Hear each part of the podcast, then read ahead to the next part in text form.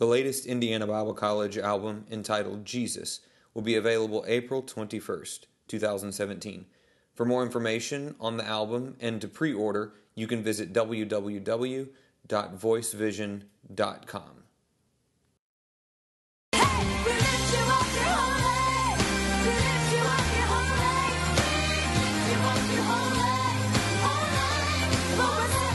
This week on the IBC podcast, we have our student speaker, Matt Cottrell.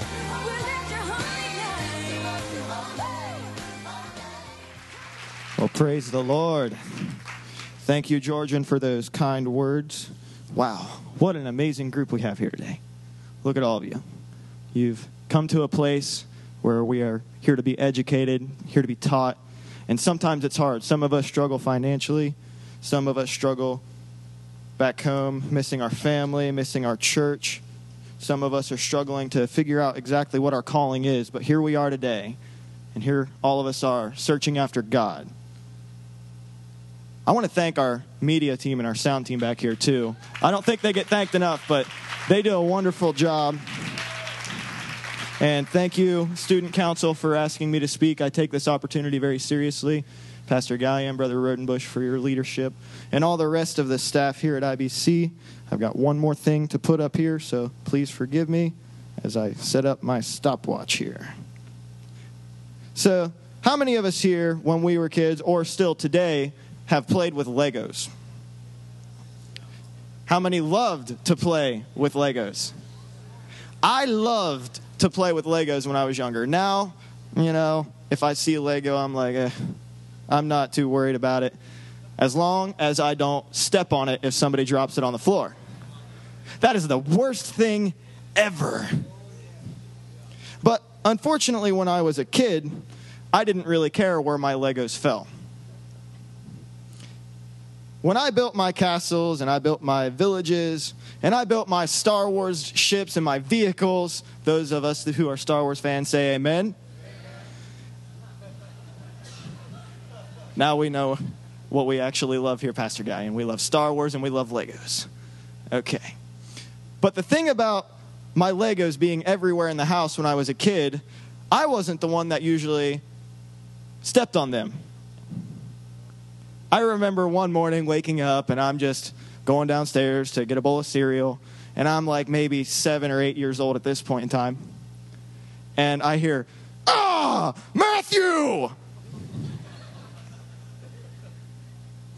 So I walk into the kitchen, and my dad is standing here with a Lego, and he's like, I just stepped on this, and I'm throwing it away. so he throws away the Lego. And fortunately, it was just a little block, so I had thousands more. So it really didn't teach me a lesson in that moment because I still had plenty of Legos left. But if you want to turn to your Bibles to Romans chapter 14, verse 13, I'm going to be taking my opening text from there. And those of you who have heard me preach before, I am I apologize again. I like to use a lot of scripture. And I'm going to be using quite a few verses today. So Romans chapter 14 verse 13. Let us not therefore judge one another any more, but judge this rather, that no man put a stumbling block or an occasion to fall in his brother's way. Now, if we could go ahead and pray, I would like to ask the Lord to anoint me and to anoint all of our hearts that we could receive the word that He has placed on my heart today. Jesus, we ask God that you would anoint this preacher today, that you would let your presence manifest here, and that you would open up our hearts to receive your word. Let us feel conviction where we need to feel conviction, and let us be encouraged where we need encouraged. God, open up our minds and bring forth understanding to us today. In Jesus' precious name, amen. So, back in high school, I ran track and cross country, and I absolutely loved it. Brother Potts here actually went to high school with me, and we ran on the same cross country team. Now, when you run cross country and you're going down the course, everyone knows that whenever you're going around a turn, you don't want to take a wide turn because that just adds to the distance of the race. So everyone always tries to crowd the corners. And everyone always tries to get right next to that corner so they can make the distance of the race as short as possible. But there are some teams, if uh, I'll get Brother Potts to testify about this too, that they'll play dirty. And when you're going around the corner, they'll have two of their teammates lined up. And they'll block you off on the turn. It is the most aggravating thing ever.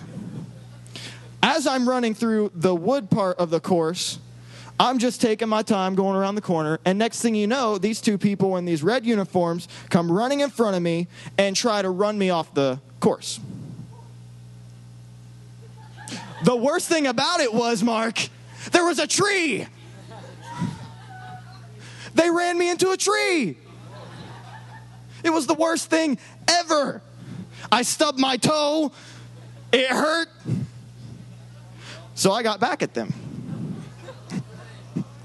As we go around the next bend, and they're both trying to block me off, if you knew me in high school, I hated to be disrespected.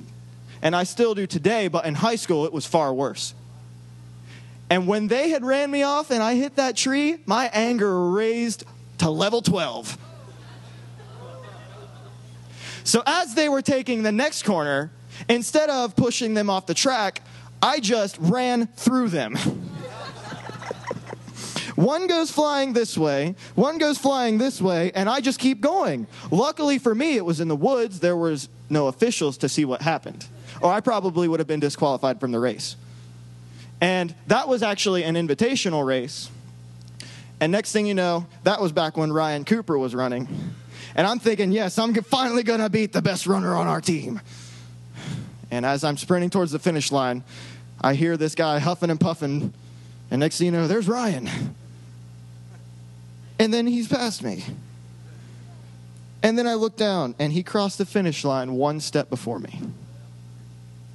So after all of this, after I had been ran into a tree, after I had stubbed my toe, and after I had gotten my revenge, I still didn't beat the one person I wanted to beat. After I had a stumbling block placed in front of me because of two other people that were trying to race dirty, and after I had gotten back at them by placing a stumbling block in front of them, I still didn't get what I wanted. It was aggravating. To this day, I have never beat that young man in a race. But there was something that happened.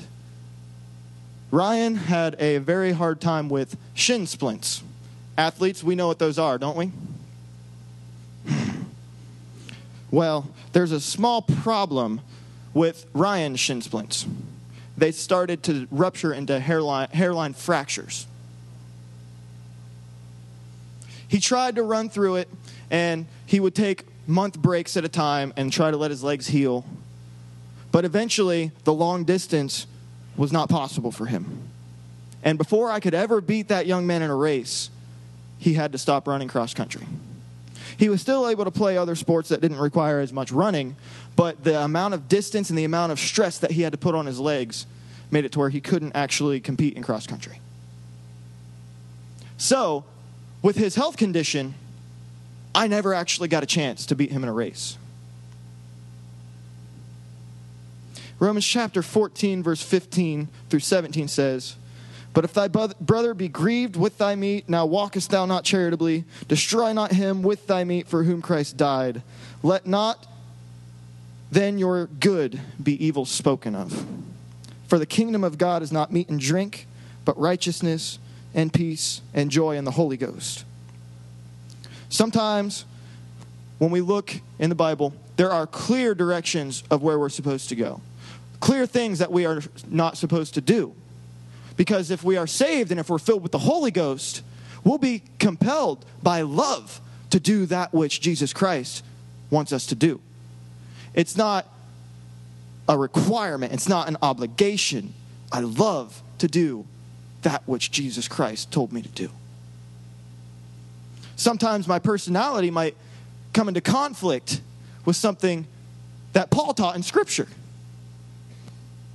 And sometimes I might get aggravated because it pricks me right in the heart. Sometimes I get stressed because of the workload that I have. And sometimes that stress builds to a place to where I blow up in anger. And I offend a brother unintentionally, or I offend a sister unintentionally. And it gets to the point that it becomes a major conflict. And then one of us ends up so hurt that there's no coming back from it. Romans 9, verse 31 through 32. But Israel, which followed after the law of righteousness, righteousness, hath not attained the law of righteousness. Wherefore, because they sought it not by faith, but as it were by the works of the law, for they stumbled at that stumbling stone. Hmm. When I woke up one morning as a child, again, I was about seven or eight years old. This is back when I had Legos. I had not a bunk bed, but I had a loft bed. So if I was standing up right now, the bed would be about this high to me now. And I, my dressers were underneath the bed. So I wake up one morning, and it's just another morning.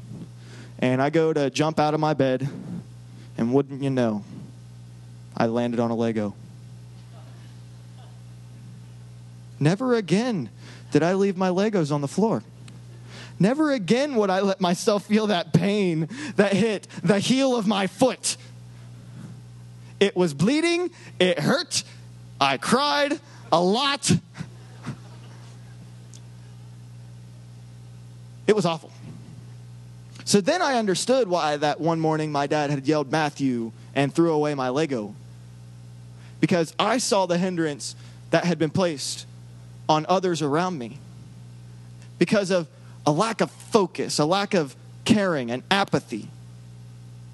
Just letting my things lay where they are instead of cleaning up after myself, instead of fixing what was wrong. In fact, Legos are harmless, are they not? You just build stuff. It's not like it was a sin for me to leave my Lego on the floor.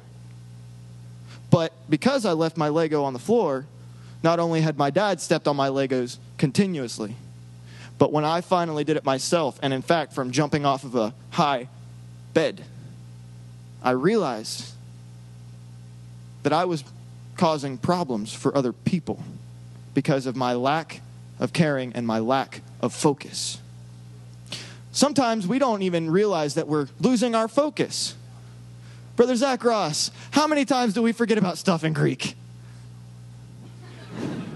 It's awful. In fact, I forgot we had a quiz yesterday. After I had asked when the quiz was the day before. Luckily, we have three retakes Redemption in Christ Jesus. Thank you. Thank you. So sometimes our lack of focus can lead us to hindering others. And sometimes our lack of focus can lead to hindering ourselves. Sometimes we think we know a lot, and some of us do. There are some very intelligent young men and women in this room, and it intimidates me sometimes to see their passion and their zeal for knowledge. But with that knowledge comes a little bit of danger. When we have more knowledge than other people around us, we have to be careful because that knowledge can make us high minded.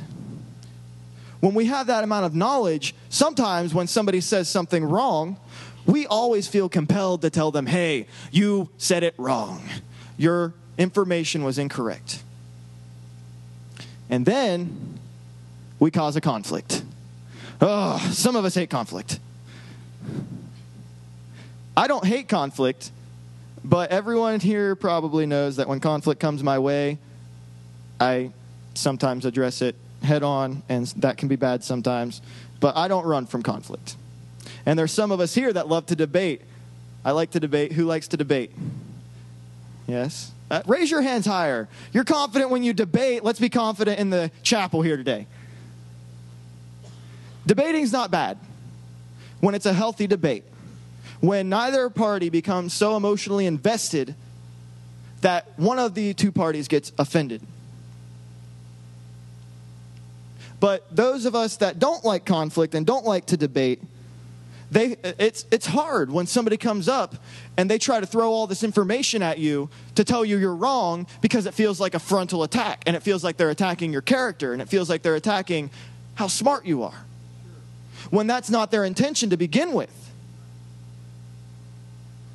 So we turn around and we run from that conflict because we were barraged with all this, uh, barraged with all this information and we felt like our very being was being offended. Intention isn't always the key sometimes. Sometimes we have to look past our own knowledge, even though we know we're right, even though we know somebody said something wrong. Because if we're not careful, we'll have that high mindedness and we will offend a brother or sister, and they might stumble and fall. And thank God that we have a chance to stand back up. And thank God He has a redemption plan for us. But not everybody gets back up. Not everybody stands back up after they've fallen. Romans 10, verses 3 through 4. For they, being ignorant of God's righteousness and going about to establish their own righteousness, have not submitted themselves unto the righteousness of God. For Christ is the end of the law for righteousness to everyone that believeth. So when we get to this place where we have all of this knowledge and we're abiding by the rules that Christ gave us and that Paul taught us and that all of the apostles taught in the New Testament and by all the principles that the Old Testament gives us, somewhere, what if we lose focus on what is actually at stake? What if our faith begins to take a sideline and we believe what the scripture's saying, but it's not in our heart. Sometimes we don't even notice that it's gone. It's happened to me plenty of times.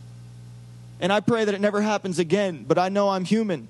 And if I don't stay consistent in my prayer life and in my Bible reading and in my fasting, it's going to be hard to notice when my faith is gone. It's going to be hard to notice when I offend someone. Because if I'm not spiritually ready, how am I going to know things of the Spirit? How is God going to reveal things to me and say, look, help that person, don't hurt them? They might not be ready for a debate, they might not be ready to take on something that you have in your mind, all this knowledge. But on the other spectrum, when somebody comes up to us and they actually do know more than us and they tell us, look, this is actually how it is, what you said is wrong. We can't let ourselves be so easily offended either. Faithful are the wounds of a friend. And of course, Sister Kara, what's the next part? Anytime I quote that, she has to make sure that the next part is, is quoted. What's the next part, Kara? Mm-hmm. How are we going to know who our friends and our enemies are? How are we going to know, Brother Rodenbush?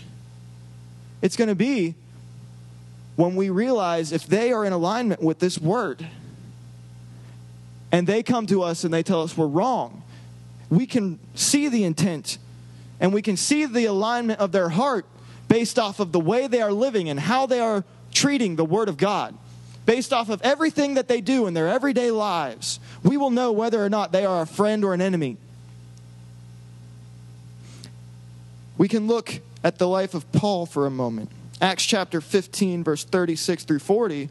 Here, after Paul and Barnabas have gone on a, uh, a, journey, and Paul says to Barnabas that he wants to go back to the cities where they had planted churches and where they had started churches and where they had preached the gospel. So, verse 36. And some days after Paul said unto Barnabas, Let us go again and visit our brethren in every city where we have preached the word of the Lord and see how they do. And Barnabas determined to take with them John, whose surname was Mark. But Paul thought good, Paul thought not good to take him with them, who departed from them from Pamphylia, and went not with them to work. And the contention was sh- so sharp between them that they departed asunder one from the other. And so Barnabas took Mark and sailed unto Cyprus. And Paul chose Silas and departed, being recommended by the brethren unto the grace of God. The contention was so sharp that they just parted ways. Man, I can't even imagine that. Two apostles. And they are so mad at each other that they can't even stand to minister together. We could talk about the whole context of the passage, but I'm sure we all have taken New Testament survey. Or if we haven't, then good luck. But Paul was angry because for some reason John didn't go with them on a certain journey and on a certain ministry. That's a little bit of the context. And when John Mark was chosen by Barnabas to go on this next journey with them, Paul was angry because John Mark didn't go on the journey before. So, years pass. The apostles continue to minister. And when Paul is writing one of his last epistles to Timothy, in 2 Timothy chapter 4 verse 11, Paul writes, "Only Luke is with me. Take Mark and bring him with thee, for he is profitable for me for the ministry." How long did it take Paul to realize that one journey wasn't enough to cost a relationship with one of his brethren in Christ? And when he is near his death and he knows in the spirit that his last days are coming, he calls upon Luke and tells him to bring John Mark because he is profitable to the ministry. Wow. When our brothers and our sisters offend us, it can cause that contention that make us split and make us part ways and we don't even want to minister together. We don't even want to work together for the kingdom of God. And even the apostles struggled with it. But it is so important that we actually do work together. It is so important that we don't step on each other's toes. It's so important that we don't seek revenge after somebody else has made us stumble and fall. Yeah, they messed up. Yeah, they made us fall. There were many times growing up that my sister made me so mad. Oh, mad beyond belief. But I love my sister to death. Now we're like best friends. And I love her more than I can say. And she's got a beautiful little niece, Amelia. Well, my niece, Amelia, her beautiful daughter. Sorry. And she's got a wonderful husband, Jerome. Jerome is just a big teddy bear, but he's big and he's intimidating. And I would never fight him because I would die.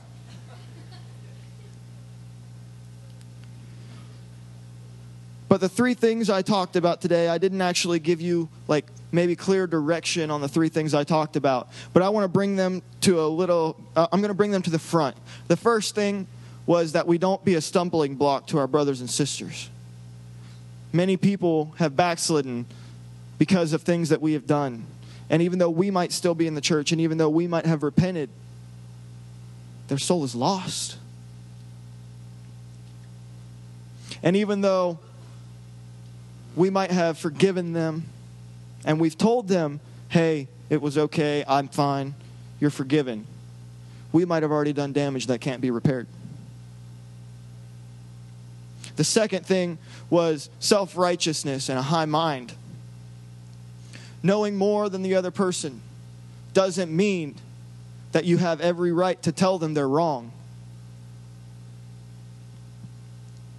Sometimes we can do a little bit of harmless teasing because we feel like we know the person well enough that our teasing isn't going to hurt them. But then we say something and the entire atmosphere changes. Ephesians 4:29 Let no corruption proceed out of your mouth but that which is good to the use of edifying that it may minister grace unto the hearers. The third thing is that we instead of hindering one another, we work on edifying the body of Christ. I wasn't trying to preach to tell us that we're doing something wrong today because right here is a body that I see that is going to minister to people that are lost. I have faith in every single one of you. And I know that the staff, Pastor Gallion and Brother Rodenbush here, they have faith in all of you. But we have to make sure that we stay focused. If the musicians could make their way, I'm going to start coming to a close. When we get to a place where our own mistakes begin to make ourselves stumble and fall on those around us, we have to make a choice every single time. It's not one choice, it's not one time, it's a daily decision. Paul said, I die daily. And let's keep that in context. Obviously, that doesn't mean he literally died daily, but he put his flesh under submission to the Spirit of God. And when he asked, and when we ask ourselves, what do I do today, Lord? How can I make it without causing somebody else to stumble and fall?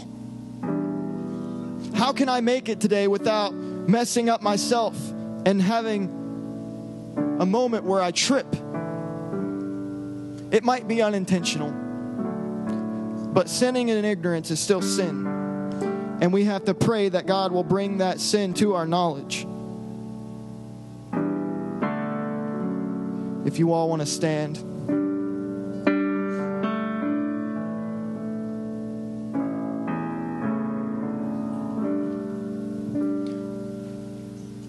Know that some of our personalities might clash. And I know that somebody might have done something to one of you in the student body. But let's have a heart of forgiveness today. Let's have a heart of unity.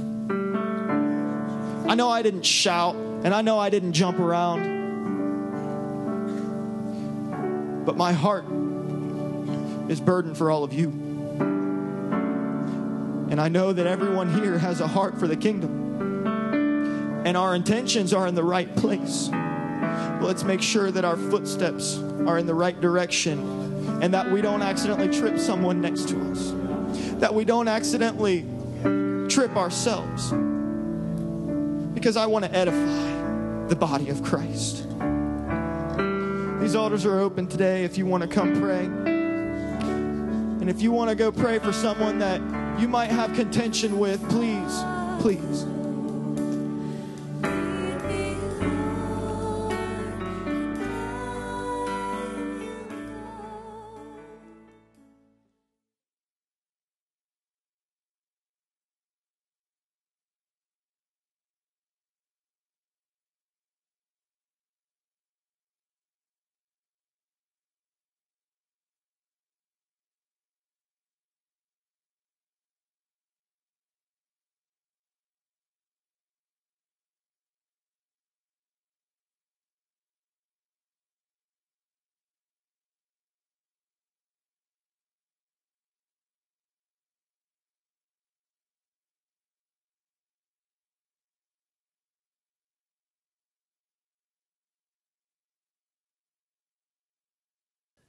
Be sure and pick up the latest Indiana Bible College recording entitled Jesus at www.voicevision.com.